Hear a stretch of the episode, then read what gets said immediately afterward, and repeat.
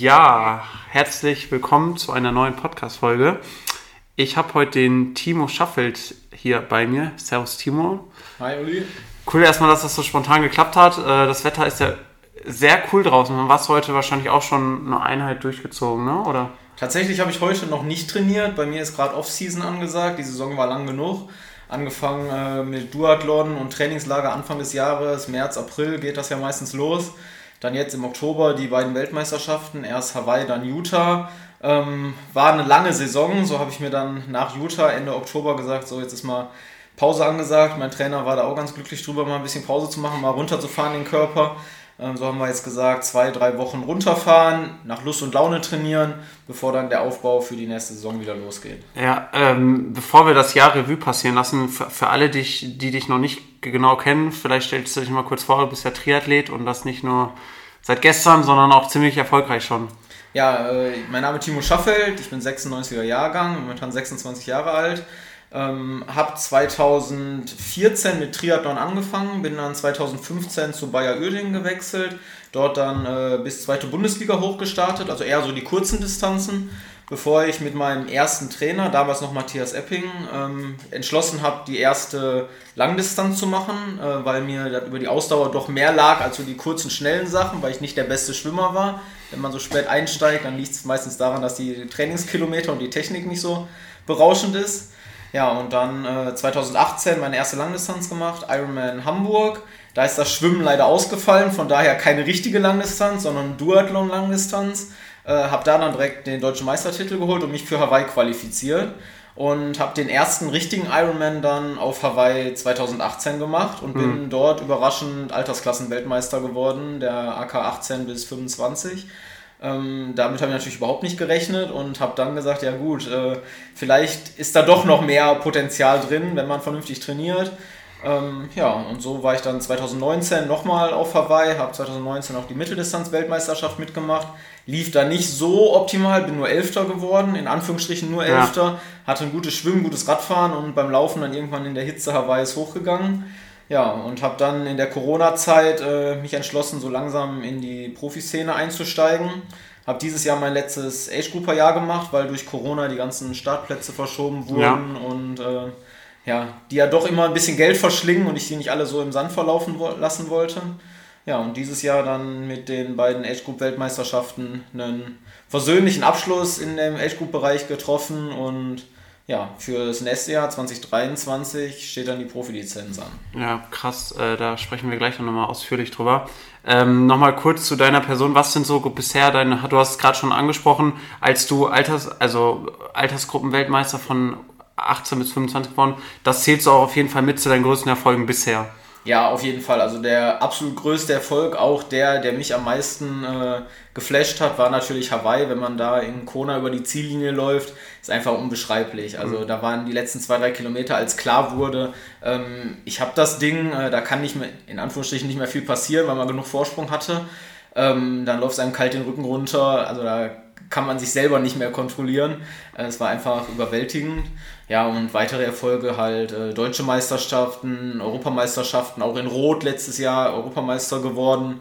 Sind natürlich auch schöne Erfolge, aber Hawaii toppt dann irgendwie doch alles, zumindest so wie das Format in den letzten Jahren war. Das war ja dieses Jahr jetzt ein bisschen anders mit den 2 Renntagen. Darüber lässt sich ja streiten, wie man dann wen starten lässt, ob Männer, Frauen getrennt oder irgendwie anders. Welche Altersklassen vorne, hinten starten, hat ein bisschen am Charme verloren von diesem Massenstart. Der Erste, der über die Ziellinie kommt, gewinnt. Von daher bin ich froh, im nächsten Jahr dann als Profi zu starten, auch wenn dann vielleicht nächstes Jahr keine Weltmeister, Europameister oder deutschen Meistertitel direkt drin sind, weil man da natürlich auch erstmal ankommen muss und wahrscheinlich nochmal viel lernen muss, weil es doch ein ganz anderes Rennen dann ist. Aber von daher zähle ich natürlich Hawaii und die ganzen... Eigentlich jedes Rennen, wenn man ins Ziel kommt, ist man erstmal überwältigt, gerade wenn man so ein Rennen dann gewinnt oder zumindest auf den vorderen Plätzen abschließt. Aber ja, im Triathlon ist natürlich Hawaii das große Ziel. Ja, richtig cool. Wenn jetzt jemand so ein Läufer oder eine Person aus deinem Umfeld, der ist nicht jetzt so Sport begeistert ist wie wir beide und der dich fragen würde, ob du Profi-Triathlet bist, wie würdest du dich selber bezeichnen? Und man muss ja auch dazu sagen, du bist ja auch bei der Bundeswehr. Genau, ja. Mein Trainingsalltag momentan ist schon komplett auf den eines Profis ausgerichtet, also mit 25 bis 30 Stunden Training so die Woche ist man schon nah dran an den Umfängen, die auch ein Vollprofi macht. Der Unterschied bei mir ist jetzt gewesen, dass ich halt bei der Bundeswehr bin, dort viele Möglichkeiten habe, was Trainingslager, Training im Dienst, Freistellung für den Sport und sowas angeht. Das ist natürlich optimal, weil müsste ich jetzt noch 40 Stunden Vollzeit die Woche arbeiten und könnte in der Zeit kein bisschen Sport treiben, wäre das natürlich auf dem Niveau nicht machbar.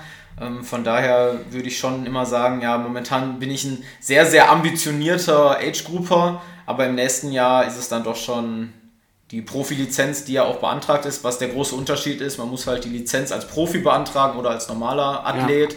Und es ändert sich nur ein bisschen was in den Anmeldekriterien für Wettkämpfe und dann, wie nachher mögliche Preisgelder ausfallen. Du hast gerade schon erzählt, man zahlt dann für diese Lizenz jährlich einmal und darf dann überall beim Ironman frei starten. Genau, es gibt einmal von der Deutschen Triathlon-Union den Elite-Startpass, den man beantragen muss. Da gibt es so ein paar Dinge, die man einreichen muss, ärztliche Untersuchungen, Bilder, was weiß ich, Ergebnislisten und so. Ja, und dann gibt es von dem Veranstalter, in dem Fall Ironman oder Challenge, gibt es eine Lizenz, ein eigenes Rennformat dann, wo die Profis sich anmelden müssen. Man hat nicht mehr das, wie es die meisten Athleten ja kennen, auch von Laufveranstaltungen, ist die Veranstaltung ausgebucht, gibt es keine Plätze mehr, sondern als Profi kann man sich bis 2 Wochen vorher entscheiden, ja, ich möchte jetzt in 2 Wochen im Kraichgau starten oder ich mache doch noch eine Langdistanz. Ja, und dann meldet man sich über das Portal der Ironman Profis an und hat dann seinen Startplatz und zahlt nicht jedes Rennen einzeln, sondern nur einmalig für die Lizenz bei Ironman. Und Top 10 bekommt man dann auch attraktive Preisgelder, dass man... Genau, also es gibt ja Rennen, die nur für reine Age-Grouper sind und Rennen, wo es ein Profifeld gibt, und in allen Rennen, wo es ein Profifeld gibt, werden dann auch Preisgelder ausgeschüttet, wo dann meistens die Top 10 irgendwie anteilig beteiligt dran sind, je nachdem wie groß so ein Feld halt besetzt ist. Klar, wenn es weniger als 10 Starter sind, kriegt nicht jeder Preisgeld, dann kommt es darauf an, wie das halt aufgeteilt wird auf die ersten 1, 2, 3, 4, 5, 6, aber... Die Chance, mit Preisgeld nach Hause zu gehen, mit den Leistungen, die man auch im letzten Jahr abgerufen hat, ist dann auf jeden Fall gegeben. Ja, mega. Und wenn man jetzt mal realistisch schaut, so wenn man jetzt das erste Jahr bei den Profis ankommt, was ist so da, wenn du dich national vergleichst, wie siehst du dich da genau mit dem Vergleich zu den anderen? Ja, natürlich mit einem Jan Frodeno, Sebastian Kienle, Patrick Lange und so, haben wir gerade auf der Langdistanz super Athleten, oder der Jan macht ja jetzt sein letztes Jahr und hört danach auf, von daher fällt da natürlich ja ein Stützpfeiler der deutschen Triathlon-Szene weg, aber auch im Nachwuchs mit Jan Stratmann, Frederik Funk oder jetzt Mika Not, wie man bei der 73 WM gesehen hat, ist natürlich in der Weltspitze, sind wir da sehr, sehr stark vertreten, aber so in der zweiten Reihe sind da doch ein paar Athleten, gegen die man schon mal geraced ist, die man auch schon mal geschlagen hat, die da in dem Bereich rumspringen. Und da kommt es dann natürlich drauf an, wie man da so aufgenommen wird, wie man beim Schwimmen durchkommt, und dann ist vieles offen, weil meine Stärke ja doch irgendwie noch beim Laufen liegt, ja. Und ich mich da immer gut quälen kann und auch den einen oder anderen Profi da nicht nur in der Laufzeit, sondern nachher auch in der Gesamtplatzierung hinter mir lassen kann. Ja. Aber das Ziel, da in die Weltspitze irgendwann zu rücken, ist schon ein Ziel von dir? Ja, ich würde es nicht ein Ziel nennen, ich würde es einen Traum nennen, ja.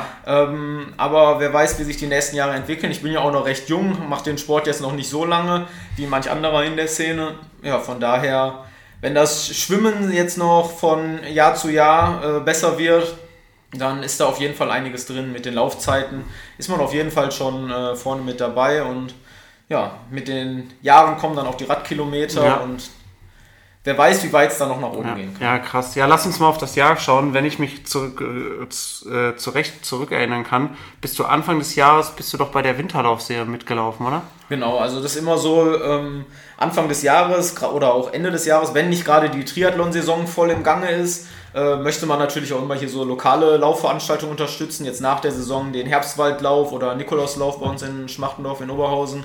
Das sind natürlich so, ja... Mussläufe irgendwie, weil es Heimatverbundenheit auch irgendwie ist. Ja, und dann die Winterlaufserie in Duisburg, auch eine riesengroße Winterlaufserie. Ich habe jetzt letztes Jahr und die Jahre vorher öfters mal die lange Serie oder große Serie gemacht. weil es einfach dann auch so sehr gut auf die Vorbereitung ausgerichtet ist. Ne?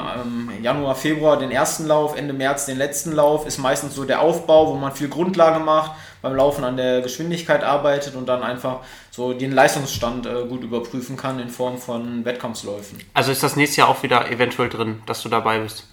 Ich würde tatsächlich gerne starten. Leider bin ich an 2 der Rennen im Trainingslager, werde deshalb die Serie nicht laufen können. Aber vielleicht reicht es ja zumindest für den einen Lauf, wo ich hier bin, dass man mich an der Startlinie sieht. Wo geht's da genau hin? Genau, ich fliege einmal mit der Sportfördergruppe der Bundeswehr und einmal mit dem Heimatverein und ein paar Trainingspartnern nach Mallorca. Und dann werden wir einmal 2 Wochen und einmal 10 Tage in Mallorca machen, in der direkten Vorbereitung Anfang des Jahres, bevor es dann im April, Mai mit der Saison losgeht. Und jetzt mal zurück auf dieses Jahr, im April, Mai, da stand doch dann schon der erste Wettkampf an. Genau, Ende April, eigentlich wie jedes Jahr und auch so wie nächstes Jahr, ist Alsdorf die Duathlon-Deutsche Meisterschaft. Im letzten Jahr oder dieses Jahr war es dann auch die Europameisterschaft, die dort ausgetragen wurde. Dann kommt natürlich auch immer von außerhalb welche, wenn man da zum Beispiel den Gesamtsieger sieht, der hat dieses Jahr auch die 73 WM gewonnen und mich zweimal geschlagen, einmal bei Europameisterschaft im Duathlon und dann jetzt bei der Weltmeisterschaft im Triathlon auf der Mitteldistanz. Von daher auch immer sehr stark besetzt und da kann man sich dann mal gut messen, was gerade so die Laufform und Radform angeht. Und warst du aber zufrieden mit deiner Platzierung? Ja klar, also Deutscher Meister bin ich trotzdem geworden oder nichtsdestotrotz. Das war natürlich ein guter Saisoneinstieg, so sollte es ja dann auch erstmal weitergehen, sich da vorne in den Regionen aufzuhalten. Von daher, mit der Leistung war ich zufrieden und mit der Platzierung dann am Ende auch. Wie ist das so, wenn man eine Woche nach dem Wettkampf ist, ich bin ja nur reiner Läufer, dass du dann nach der Woche nach dem Wettkampf auch dann nicht wieder direkt am Dienstag volle Belastung, oder? Also man kommt ja auch ganz normal runter und... Ja, es kommt tatsächlich darauf an, was für Wettkämpfe man macht. Wir starten ja dieses Jahr oder letztes Jahr sind wir ja auch in der Triathlon-Liga gestartet, wo man Sprintdistanz, Kurzdistanz macht. Oder jetzt auch der Duathlon war jetzt ja eine Belastung von bis zu 2 Stunden. Die tritt man dann doch mal besser weg als so eine Mittel- und Langdistanz. Gerade die Langdistanzen danach, eine Woche kann man so gut wie gar nichts mit mir anfangen. Da bin ich froh, wenn ich ein bisschen schwimmen gehen kann und nicht laufen und Radfahren muss. Bei kurzen Distanzen ist es dann meistens 3-4 Tage nach dem Wettkampf lockeres Recover-Training und dann steigt man wieder in den Trainingsaufbau für den nächsten Wettkampf ein. Cool. Ja, lass uns mal weitergehen. Was stand dann an im Sommer? Genau, ich hatte im Mai war dann so der Plan, die erste Mitteldistanz zu machen. Hab dann tatsächlich im Mai spontan 3 Mitteldistanzen gemacht, eigentlich ja gar nicht geplant, aber durch die ganzen Corona-Verschiebungen kam es dann dazu, dass ich Anfang Mai auf Mallorca gestartet bin, beim 73, bin dort dann die Altersklasse gewonnen, war auch gesamt ziemlich weit vorne dabei. Das hat dann schon mal wieder Kraft gegeben für die Saison, weil man gemerkt hat, ja gut, im Triathlon, nicht Duathlon, sondern Triathlon, was ja doch der wichtigere Teil meiner Karriere ist, läuft es ganz gut. Ja, 2 Wochen später bin ich dann in Samorin bei der Championship Challenge gestartet. Das ist quasi das Pendant zu Hawaii, also die Weltmeisterschaft von dem zweiten großen Veranstalter, also von Challenge. Da lief es dann auch, ich würde sagen, solide, Dritter geworden, war ein super Rennen. Man hat aber gemerkt, dass man 2 Wochen vorher schon einen Wettkampf gemacht hat. Und durch die ganzen Verschiebungen kam dann tatsächlich eine Woche später noch 73 Kraichgau, was für mich dann tatsächlich am Ende der beste der 3 Wettkämpfe war, wo ich meinen ersten Gesamtsieg als Age-Grouper geholt habe, also nicht nur die Altersklasse gewonnen habe, sondern tatsächlich das gesamte Rennen gewonnen habe. Das ist natürlich dann überwältigend, da als erstes ins Ziel zu laufen, inmitten der Pros, die doch vor einem gestartet sind, wo man dann auf der Laufstrecke den einen oder anderen überholt. Das macht natürlich dann besonders Laune und das sind dann auch so Rennen, wo man sich fragt, ob es nicht wirklich Sinn macht, als Profi zu starten und spätestens da war dann der Entschluss gefasst, 2023 wird mein erstes Profijahr. Was mich da mal interessieren würde, ist das dann so, dass man dann wirklich im Zielbereich, als du da als erster Age-Grouper ins Ziel kommst, dass so die Profis, die dann vorne da landen, auch noch im Ziel sind oder sind die dann, dass die sich schon aus dem Zielbereich nicht mehr blicken lassen. Nee, tatsächlich, es kommt immer darauf an, wie viel nach den Profis man reinkommt. Also auf Hawaii, wenn man, wie jetzt dieses Jahr, selbst wenn man die Altersklasse gewinnt, sind die Profis so weit davor gestartet, dass die schon 1,5 Stunden im Ziel sind, auch wenn sie nur 5 Minuten schneller waren. Das ist natürlich so, dann sind keine Profis mehr da, aber in Kraichgau, die Profimänner starten ja nur 3 Minuten, ja, bevor die Age-Grouper ins Wasser gehen, und da kommt man dann ins Ziel, und den einen oder anderen Profi kennt man ja auch aus seiner Vergangenheit, man ist mal zusammen gestartet oder hat mal zusammen trainiert, und so war es dann auch im Kraichgau, als ich als erstes ins Ziel kam, da standen hinterm Ziel dann auch noch einige der Profis, auch hier so ein Gesamtsieger, so ein Justus Nieschlag, mit der ja auch in der Sportfördergruppe ist, den ich auch ein bisschen besser kenne durch die Sportfördergruppe. Da ist natürlich dann immer, freut man sich auch mal bekannte Gesichter da vorne wieder zu sehen und auch mal von den Gesamtsiegern in Empfang genommen zu werden. Wie ist der Kontakt dann, als du die 3 Distanzen gemacht hast? War das recht spontan mit deinem Trainer oder hattest du Bock auf 3, auf Mallorca, Kraichgau, oder wie war das? Ja, also mein Trainer war nicht so begeistert davon natürlich, aber wir haben uns dann entschlossen, wir machen alle 3, versuchen Mallorca ein bisschen langsamer anzugehen, vernünftig Druck auf dem Rad zu machen, aber nichts zu riskieren dann beim Laufen, weil es dann im Endeffekt ja doch der unwichtigere Wettkampf war. Samorin als Championship ist natürlich, wenn man sich dafür qualifiziert, so wie bei Ironman muss man sich auch qualifizieren, ja, dann nimmt man es natürlich irgendwie mit und möchte das dann auch nicht verfallen lassen. Im Nachhinein hätte ich den Wettkampf guten Gewissens sein lassen können, weil es mir nicht besonders viel Spaß gemacht hat, auf der Pferderennbahn da rumzulaufen. Ja, und Kraichgau war eigentlich der Wettkampf, der für mich den Fokus hatte, weil es ein Wettkampf in Deutschland gewesen ist, weil viele Freunde, Familienmitglieder, Bekannte an der Strecke sind und einfach verdammt viele, die man aus der Szene kennt und einfach bei solchen Veranstaltungen dann wieder trifft. Von daher war das so der Hauptwettkampf und hat natürlich auch am meisten Spaß gemacht. Das Wetter war das Beste, was man sich für den Tag hätte wünschen können. Zumindest während meines Rennens. Danach hat es dann angefangen zu regnen, aber da war ich im Ziel. Es hat einfach Spaß gemacht, da zu racen. Cool. Dann ging es Richtung Sommer. Dann stand ja auch irgendwann Duisburg an. War davor noch was? Habe ich was vergessen? Genau, also im Sommer hatte ich 2 Wettkämpfe eigentlich. Einmal Duisburg als der Heimwettkampf, bei der Premiere noch Gesamtsieger, jetzt dieses Jahr Zweiter geworden mit 6 Sekunden Rückstand. Ja, da kam wieder der doofe Rolling Start dazwischen. Klar, mit Jonas einen verdienten Sieger. Ich hätte nirgendwo die 6 Sekunden Unterschied rausholen können. Ja. Aber wäre man in einer Startreihe gestartet oder wäre anders versetzt gestartet, hätte es vielleicht anders ausgesehen und man wäre zusammen übers Ziel gelaufen oder hätte sich einen vernünftigen Zielsprint geliefert. So hat Jonas verdient gewonnen, weil er einfach der Schnellere an dem Tag war. Aber einfach einen Muss als Oberhausener in Duisburg zu starten, beziehungsweise als Titelverteidiger, finde ich, sollte man so einer Veranstaltung dann immer auch den Respekt zollen und den Helfern, die an der Strecke stehen, und dabei zu sein. Ja, und die Deutsche Meisterschaft auf der Langdistanz war ja der zweite Wettkampf, der jetzt im Sommer noch stattgefunden hat, in Glücksburg beim Ostseeman. Diesmal nicht Ironman, nicht Challenge, einfach einen Veranstalter, der von sich aus gesagt hat, wir machen eine Langdistanz. Muss man natürlich sich auch erstmal durchsetzen, gerade gegen die großen Veranstalter wie Ironman, wo jeder hin möchte. Von der Organisation super gewesen. Natürlich bei Ironman weiß man, was man bekommt. In Glücksburg ist es dann ein bisschen anders alles, aber sehr familiär und war ein sehr schönes Rennen. Und weil es halt die Deutsche Meisterschaft war und ich meinen deutschen Meistertitel der letzten 2 Jahre verteidigen wollte, habe ich gesagt, natürlich, dann steht Glücksburg für dieses Jahr auf dem Plan. Ja, und da dann tatsächlich auch wieder deutscher Meister geworden, 3. overall, nur geschlagen von 2 Profis, die vor mir gestartet sind, einmal vom Simon und vom Fabi. Komplett verdienen natürlich auch, aber man muss sagen, an der Nordsee, Ostsee, wie auch immer, eine Langdistanz zu machen, ist so, wie man sich die Ostsee vorstellt, windig, kalt und nass, das muss man natürlich mögen, wenn man so wie ich eher der Schönwetter Wettkampftyp ist und am liebsten bei 45 Grad auf Hawaii starten. Ja, das kann ich verstehen. Dann ging es ja langsam Richtung Herbst. Hawaii stand, ich glaube, mit das absolute Highlight an, ne? Genau, Hawaii sollte das absolute Highlight werden. Darauf war natürlich auch die ganze Saison ausgelegt, wie Hawaii dann vonstatten geht. Am Endeffekt war es dann nicht das erwünschte Ergebnis, aber man hat auf jeden Fall raus gelernt. Es hat natürlich auch wieder Spaß gemacht und Hawaii ist einfach, ja, man muss einmal da gewesen sein als Triathlet. Ich habe jetzt das Glück gehabt, dreimal da gewesen zu sein und so den Prozess der Änderungen mitzumachen von 2018 Massenstart, alle Starten zusammen, 2019 kein Massenstart mehr, sondern nur noch jede Altersklasse startet zusammen, bis hin zu diesem Jahr, wo es dann 2 Renntage waren und nicht mal mehr alle Männer an einem Tag gestartet sind. Alles mitgemacht und hat alles seine Pros und Kontras.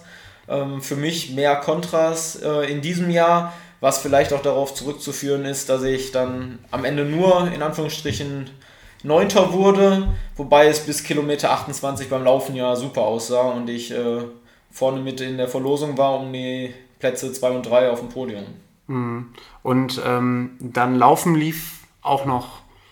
Ja, also beim Laufen, ich bin vom Rad gekommen und es lief erstmal super. Also ich muss sagen, da war dann die Strecke nicht mehr so voll. Die meisten, die vor mir gestartet sind, bis dahin schon überholt, gerade aus den anderen Altersklassen und aus den Frauenbereichen, die vorher gestartet sind. Hatte wirklich die Strecke für mich alleine beim Laufen, bin losgelaufen, genau meine Pace, die Wattwerte stimmten, also eigentlich... sollte es ganz gut werden und ein Marathon von unter 3 Stunden stand auf dem Programm. Das war auch bis Kilometer 28 ganz konstant und dann kam auf einmal der Mann mit dem Hammer bei 45 Grad und dann sagen die Beine halt bis hierhin und nicht weiter. Ja, und das hat mich dann die letzten 14 Kilometer, wo ich dachte, ja gut, in einer Stunde ist die Saison in Anführungsstrichen vorbei und man hat was Geiles abgeliefert, ja, hat mich dann am Ende tatsächlich nur 6 Plätze gekostet und am Ende gerade noch für einen Top-10-Platz und die schnellsten deutschen Age-Grouper-Zeit zumindest an dem Tag gereicht. Aber ist ja trotzdem eine beachtliche... Ja, natürlich, auch die Gratulation im Nachhinein und so, man freut sich da über jede Nachricht jedes Mal aufs Neue, aber wenn man als Weltmeister von 2018 anreist und beide Jahre, ja, gut abgeliefert hat und die Saison super gelaufen ist, stellt man sich natürlich auch mehr vor. Warum ich es dieses Jahr auf internationaler Ebene nicht abrufen konnte, so wie bei den deutschen Meisterschaften, weiß ich nicht. Gibt viel zu analysieren. Ja, aber dann kommt man halt als 9. ins Ziel und ist erstmal niedergeschlagen, braucht dann 1-2 Wochen für den Kopf, um wieder klar denken zu können und dann doch positiv auf das ganze Erlebnis zurückzublicken. Ja, mega. Aber das Ziel für nächstes Jahr ist ja... Jetzt dadurch, dass du eine Profilizenz hast, ist natürlich ein anderes, ne? Ja, natürlich. Also nächstes Jahr wird es für mich erstmal nicht nach Hawaii gehen. Die Quali als Profi ist noch deutlich anspruchsvoller als für die Age-Gruppe. Für die Langdistanz? Genau, also es gibt keine Quali-Zeiten, die man erreichen muss, sondern Platzierungen. Das heißt, bei den Profis ist es genauso wie bei den Altersklassen. Der erste Profi, manchmal die ersten 2, je nachdem wie ein Rennen besetzt ist, bekommen einen Slot für Hawaii, also qualifizieren sich dafür. Aber dafür muss man halt auch erstmal dann eine Langdistanz im Profifeld gewinnen oder zumindest ziemlich gut abschneiden und hoffen, dass der ein oder andere vorne dabei ist, der vielleicht schon einen Slot hat. Da sehe ich mich tatsächlich im nächsten Jahr noch nicht, dafür habe ich zu wenig Erfahrung in dem Bereich. Ja, für mich wird es darum gehen, auf nationaler Ebene ein paar Platzierungen abzugreifen und ja, Erfahrung zu sammeln und wer weiß, vielleicht sind es dann mal 2-3 Top-10-Plätze, damit wäre ich schon voll zufrieden. Aber 2-3 Top-10-Plätze würden dir jetzt nicht für Hawaii diesen Slot... Genau, würden mir keinen Slot für Hawaii geben, so dass es im nächsten Jahr wahrscheinlich die deutsche Meisterschaft werden wird, vielleicht was auf europäischem Niveau, aber wahrscheinlich nicht nach Hawaii reichen wird im nächsten Jahr. Krass, was ich mich auch noch frage, wenn wir jetzt mal ein bisschen so... Das kann man dann alles so den ganzen Alltag nicht alleine bewältigen. Du hast einen Trainer, du hast einen Physio, du hast starke Partner an deiner Seite. Ohne die wird es nie gehen, ne? Also. Nee, auf keinen Fall. Also wenn man das ganze Jahr oder meine ganze Karriere so zurück betrachtet, ich habe immer so 2 Jahre, 3 Jahre mit einem Trainer trainiert, habe dann den Trainer gewechselt, neue Reize gesetzt, mich weiterentwickelt, sowohl menschlich als auch körperlich, mental natürlich, sind ganz viele Faktoren, die da reinspielen. Besonders wichtig, der Physio, der eigentlich seit Beginn an meiner Seite ist, bei mir aus Oberhausen auch selber Triathlet, also begeisterter Sportler und mich da super unterstützt. Wenn man so auf meine Vita zurückblickt, ich hatte eine ausgekugelte Hüfte, ich habe dieses Jahr mir Radiusköpfchen im Ellenbogen gebrochen und es hat trotzdem immer zu den wichtigen Wettkämpfen geklappt, dass der Physio mich irgendwie fit bekommen hat. Ob es dann mal eine Nachtschicht oder eine Behandlung zu Hause auf der Couch oder dem Küchentisch war, also irgendwie hat es dann immer gereicht. Jetzt in Utah zum Saisonabschluss dieses Jahr war auch selber dabei, konnte vor Ort noch eine Hand anlegen und ja, das ist natürlich besonders wichtig. Ja, und bis jetzt war es ja so, dass man jeden Start einzeln bezahlen musste, alle Reisen bezahlen musste. Da sind Sponsoren das A und O. Also sonst kann man den Sport auf dem Niveau nicht betreiben und da muss man auch wirklich jedem dankbar sein, der irgendwie unterstützt, egal ob es mit Material oder finanziell ist oder irgendwelche Möglichkeiten eröffnet oder Türen öffnet. Ja, ohne die ganzen Leute würde es da auf keinen Fall gehen. Aber das war dieses Jahr auch schon der Fall, dass du halt auch wirklich viel durch deine Partner gut unterstützt wurdest, vor allem dann um die ganzen Flüge. Genau, also 2018, als ich Weltmeister wurde, war so das letzte Jahr, wo ich wirklich auch noch aus eigener Tasche immer draufgezahlt habe. Seitdem bin ich ziemlich gut aufgestellt, was Sponsoren angeht. Natürlich ist man immer darauf angewiesen, dass die dann da sind, auch da bleiben und man nicht jedes Jahr wieder neu auf Akquise gehen muss. Aber da habe ich bis jetzt 2, 3 echt starke Sponsoren mit Uhren Schmiemann, dann Dölken Profiles und der Sparkasse in Oberhausen und im ersten Jahr noch dem Zentro Oberhausen, jetzt Westfield Zentro. Natürlich ziemlich namhafte Unterstützer auf Oberhausener Stadtgebiet. Ja. Ohne die wäre es nicht möglich gewesen, von 2018 bis jetzt die Steigerung durchzumachen oder jetzt überhaupt nächstes Jahr als Profi zu starten. Weil ich kenne relativ viele so Hobby-Triathleten und das ist halt schweineteuer, so ein Fahrrad, eine Ausrüstung. Ja. Und kannst du verstehen, dass viele das dann dementsprechend halt auch nicht machen, weil es halt... Genau, also ich kann jeden verstehen, der sagt, ich kann mir das nicht leisten, ob es Triathlon ist oder ich kann mir Hawaii nicht leisten oder ich kann es mir nicht leisten, mir die Quali in Südafrika oder was zu holen.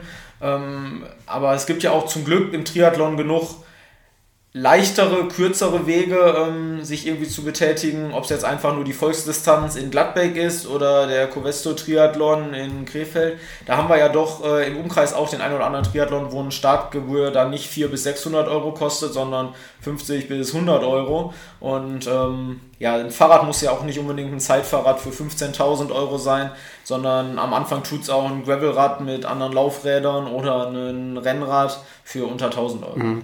Mal zu deinem Equipment ein bisschen. Du besitzt momentan ein Zeitfahrrad. Wie viele Fahrräder benutzt du? Ja, also ich habe ein Gravelrad, ein Rennrad und ein Zeitfahrrad, was aktiv in Nutzung ist und ein altes, ausrangiertes Rennrad, was auf meiner Rolle zu Hause steht und ja so ein bisschen als Schlampe für den Alltag benutzt wird, ja. Weil so gerade das Rollentraining, wenn man dann das Fahrrad voll schwitzt, ja, tut dem Fahrrad und dem Material nicht so gut, da möchte ich nicht unbedingt mein Wettkampfrennrad draufstellen. Und wie oft, ich sag mal, ein iPhone kommt jedes Jahr raus, wie oft wechselst du denn deine Fahrräder? Also mein Zeitfahrrad habe ich jetzt seit 2019. Ich habe jetzt insgesamt mein zweites Wettkampfsrad, seit ich Triathlon mache. Von daher hat es jetzt auch wieder 4 Jahre gute Dienste erwiesen. Es ist nichts dran, sodass ich nächstes Jahr auch wieder fahren würde. Wenn natürlich jetzt sich ein Sponsor meldet und sagt, er würde mir ein neues Fahrrad stellen oder mich materialmäßig unterstützen, kann man immer drüber nachdenken, neues oder andere Marken zu fahren. Aber bis jetzt bin ich da voll zufrieden mit. Ja, und mit den Rennrädern war es meistens so, ein neues Rad kam dann, wenn mein altes Rad defekt war oder 2018 durch einen Sturz zerbrochen ist. Jetzt letztes Jahr gab es dann wieder ein neues Rennrad durch einen Unfall, wo ich angefahren wurde. Ja, ansonsten würde ich mir nicht jedes Jahr ein neues Handy und auch nicht jedes Jahr ein neues Fahrrad kaufen. Ja, was ich mich immer frage, bei den Profis ist das ja dann auch so, wenn die einen Sturz haben, kommt ja da fahren ja auch Autos mit so, wie wäre das denn jetzt, wenn du auf Ironman zum Beispiel stürzen würdest, kriegst du auch ein Fahrrad, oder? Nee, tatsächlich, also bei den Profis, da wird natürlich der Fokus drauf gelegt, das ist das, was medial verbreitet wird, wenn da irgendwas passiert, ein Schlauch platzt oder ein Reifen kaputt geht, dann gibt es meistens vom Materialwagen, ein neues Laufrad, wie auch immer. Bei den Altersklassenathleten wird dann vielleicht noch geholfen, der Schlauch zu wechseln, aber da gibt es auf jeden Fall kein neues Rad, wo man mal eben aufsteigen kann und sagen kann, so jetzt mache ich das Rennen weiter. Aber jetzt bei nächsten Jahr wäre das dann so, dass du dann auch darauf zurückgreifen könntest? Genau, also wenn man als Profi startet, muss man natürlich das Glück haben, dass man als Profi dann da fährt, wo auch der Materialwagen rumfährt und man bei einem Platten die Unterstützung bekommt und ein neues Laufrad oder einen neuen Mantel aufgezogen bekommt. Aber an sich hat dies jeder dafür sich selbst verantwortlich und sollte zumindest mal einen Schlauch und Wechselzeug irgendwie mittransportieren für den Fall, dass doch mal was im Rennen passiert. Aber toi, toi, toi, bis jetzt noch nichts, was passiert. Habe ich im Wettkampf noch keinen Platten gehabt. Krass. Und ist mir am Material noch nichts passiert. Ja. Ja, dann Schwimmen, Neopren ist natürlich auch, hast du wahrscheinlich auch, ganz normal? Ja, natürlich. Also im Wettkampf, gerade jetzt in Utah, wenn man auf einmal am Wettkampf morgen erfährt, ja, das Wasser hat zwischen 15 und 16 Grad, ja dann braucht man natürlich ein Neo, sonst erfriert man da, glaube ich, bei 1,9 oder nachher 3,8 Kilometern. Da natürlich, also es gibt ja immer Grenzwerte, bei denen man im Neo schwimmen darf, schwimmen muss, schwimmen kann, schwimmen soll oder eben nicht darf. Was mich natürlich am meisten interessiert, in Bezug auf Laufequipment, das ist ja, glaube ich, am günstigsten. Was läufst du für Dauerlaufschuhe und so, wenn du Tempotraining machst, was hast du da? Ja, also Laufmaterial ist ja so lange billig, wie man nicht immer das Neueste vom Neuesten und das Modernste braucht. Im Wettkampf selber laufe ich einen Alphafly, womit ich auch super klarkomme und jetzt auch schon mittlerweile seit Jahren laufe. Davor bin ich einen Vaporfly gelaufen, also die Carbon-Schuh-Entwicklung habe ich komplett mitgenommen, was da so auf den Markt kam. Im Training laufe ich viel Adidas-Schuhe, ob es der Boston jetzt ist oder gerade auf der Bahn auch gerne mal den Adios. Ja, das sind so meine Schuhe der Wahl, mit Adidas im Training und im Wettkampf oder auch bei harten Intervallen, dann wird auf den Wettkampfschuh zurückgegriffen und das ist ein Alphafly. Lass uns nochmal kurz bei deinem Team bleiben, was mich auch nochmal interessieren würde, dein Trainer, wie oft steht ihr, wenn ihr so einen Wettkampf habt, fährt er sogar manchmal mit, du hast mir gerade erzählt, der macht das, ist hauptberuflich auch noch Lehrer, wie läuft da die Kommunikation? Genau, also ich kriege einmal die Woche meinen Trainingsplan für die Folgewoche, wir schreiben oder telefonieren dann einmal die Woche. Also nur nicht jetzt jeden Tag, ich rufe dich gleich an? Genau, also manchmal kriegst du eine Nachricht, ich rufe dich gleich an oder kannst du dich mal melden oder wann sollen wir heute telefonieren? Dann versucht man natürlich regelmäßig in Kontakt zu bleiben, sonst verläuft viel über Trainingspeaks, ist ja so eine Plattform, wo Trainingspläne hochgeladen werden. Ich kann dazu schreiben, sagen, hier, da und da kann ich nicht, weil ich habe die und die Sachen oder an dem Tag kann ich keine 4 Stunden aufs Rad, da habe ich einfach keine Zeit für. Dann wird nochmal ein bisschen hin und her geschoben und so läuft eigentlich eine Trainingsplanung bei mir ab. Wir unterhalten uns dann über die Trainingsplanung. Am Anfang wird einmal durchgesprochen, wann welcher Fokus gesetzt wird im Laufe des Monats. Ja, und dann gibt es wöchentlich einen Plan, der abgearbeitet wird. Wenn alles gut läuft, genauso wie er geschrieben ist. Wenn nicht, muss man halt vielleicht mal 1-2 Einheiten schieben, aber da stehen wir dann immer in Kontakt. Und bei Wettkämpfen ja meistens, wenn er nicht selber dabei ist und an der Strecke steht, wie jetzt beispielsweise in Duisburg, weil es halt auch direkt um die Ecke ist, ja, ist zumindest irgendwer dabei von meiner Crew, ob es dann befreundet ist, mein Vater, meine Freundin, wie auch immer, die dann in Kontakt mit meinem Trainer stehen und dann von dem die ganzen Anweisungen bekommen, die weitergegeben werden müssen. Ach, die telefonieren dann? Genau, die telefonieren oder schreiben. Ach, und Jens Eismann, mein Trainer, rechnet Zeiten durch und kann dann genau sagen, wenn der Timo weiter die Pace läuft und sich sonst bei den anderen nichts mehr tut an der Pace, dann überholen wir den ersten bei Kilometer 18 und gewinnen das Ding. Oder wir müssen schneller laufen, wir müssen versuchen, nicht 3,30, sondern 3,25 zu laufen. Dann kriege ich das kurz an der Strecke zugerufen oder ein Schild hingehalten, wo drauf steht Tempo 3,25 und dann heißt es 3,25 laufen, solange der Körper das natürlich noch kann. Ja, krass. Aber es ist jetzt nicht so, dass, also klar, wenn man das natürlich Lehrer ist, dann, dass er nicht jetzt nach Hawaii fliegt oder... Ja, ich glaube, der Jens würde tatsächlich sehr viel mitmachen, wenn es die Zeit zulassen würde. Ja. Alles, was im Umkreis ist und was irgendwie erreichbar ist, auch wenn es dann vielleicht mal in Deutschland nur ist, Kraichgau oder Ostseeman, oder an einem Wochenende stattfindet, wird Jens sich natürlich auch die Zeit nehmen und mit hinkommen und das Ganze unterstützen. Aber es reicht einfach nicht, um einen Trainer komplett mitzufinanzieren, der auch 2 Wochen mit nach Hawaii fliegen kann. Ja, wenn ich da an den Frodeno denke, da guckt der, aber klar, da Frodeno. Genau, bei den Profis, die ganz vorne dabei sind, da ist dann natürlich dann auch ein ganz anderes Trainer-Athleten-Verhältnis. Da muss der Trainer natürlich an der Strecke stehen und durchgehend Zeiten durchsagen, fährt die einzelnen Positionen an, gibt Zeiten durch, aber dafür ist das Niveau dann doch zu unterschiedlich und die finanziellen Möglichkeiten bei einem Jan Frodeno doch deutlich mehr gegeben als bei dem Timo Schaffeld. Was ich auch nochmal hervorheben will, wir hatten da, als wir unseren Live-Talk hatten, deine Schwester macht ja bei dir immer das Social Media und ich finde, das kann man sich auf jeden Fall mal angucken, da vorbeizuschauen, bekommt man auf jeden Fall auch, wenn immer mega coole Storys während des Rennens. Genau, also meine Schwester ist, ja, glaube ich, mein größter Fan, ist das von Anfang an gewesen, war bei so gut wie jedem Wettkampf dabei, hat irgendwie alles möglich gemacht, ist mit nach Hawaii geflogen, wenn es die Zeit irgendwie zugelassen hat. Jetzt Utah war leider ein Wettkampf, wo sie nicht mitkommen konnte, weil sie in der Uni gebunden war und selber Prüfungen hatte, aber sonst immer dabei und ja, hat genau das studiert und macht genau das beruflich und hat dann gesagt, ja, Timo, wir müssten bei dir Social Media mäßig noch viel mehr machen eigentlich. Ja. Ich bin da nicht so der Typ für, deshalb bin ich froh, dass ich meine Schwester habe, weil sonst würde man, glaube ich, über Social Media nichts von mir erfahren. Ja. Ja, aber bei den Rennen dann natürlich immer meine Schwester und meine Freundin dabei, die sich dann um mein Social Media Profil kümmern und möglichst alle Unterstützer, alle Zuschauer irgendwie teilhaben lassen. Ja, was mich mal interessieren würde, du hast da auch, diese Bilder sind ja immer hoch, also dass du dann wirklich deine Schwester dann auch mal richtig coole Fotos machst von dir. Oder sind das dann teilweise auch Fotos von Fotografen, die dir zugekommen lassen? Also die meisten Sachen, die irgendwie bei Social Media drin sind, sind von meiner Schwester selber gemacht oder meiner Freundin dann. Manchmal sind es natürlich auch Sachen von Fotografen, wenn man an der Strecke dann den einen oder anderen Fotografen doch schon kennt. So wie in Ingo Kutsche, ja, so der bekannteste Triathlon-Fotograf hier in Deutschland, würde ich sagen. Wenn der an der Strecke ist, dann kann man einmal kurz vorher rufen, hier Ingo, hi, hier bin ich, ne? Und dann hat er auch beim Rennen ein Auge für einen und nach dem Rennen kriegt man dann das ein oder andere Bild auch zugeschickt, von daher. Ja, cool. Dann sieht man es aber meistens an dem Bild, weil dann irgendwo in der Ecke steht, dass der Ingo was gemacht hat.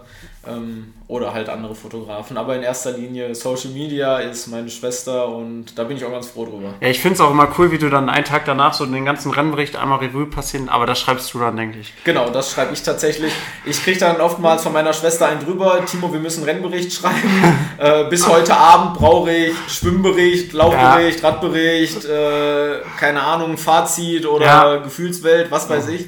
Dann schreibe ich, also die Texte schreibe ich dann natürlich selber, weil da braucht man natürlich dann auch Bericht aus erster Hand. Ja. Und meine Schwester verarbeitet das Ganze dann und postet. Ja, geil. Coole Geschichte auf jeden Fall. Ja, Timo, dann danke ich dir erstmal ganz herzlich für die ganzen Insights. Ich wünsche mega viel Erfolg fürs nächste Jahr und ich denke, wir werden uns nochmal treffen und dann nochmal nächstes Jahr Revue passieren lassen. Sehr gerne. Vielen Dank für die Einladung. Bis dann. Ciao. Ciao.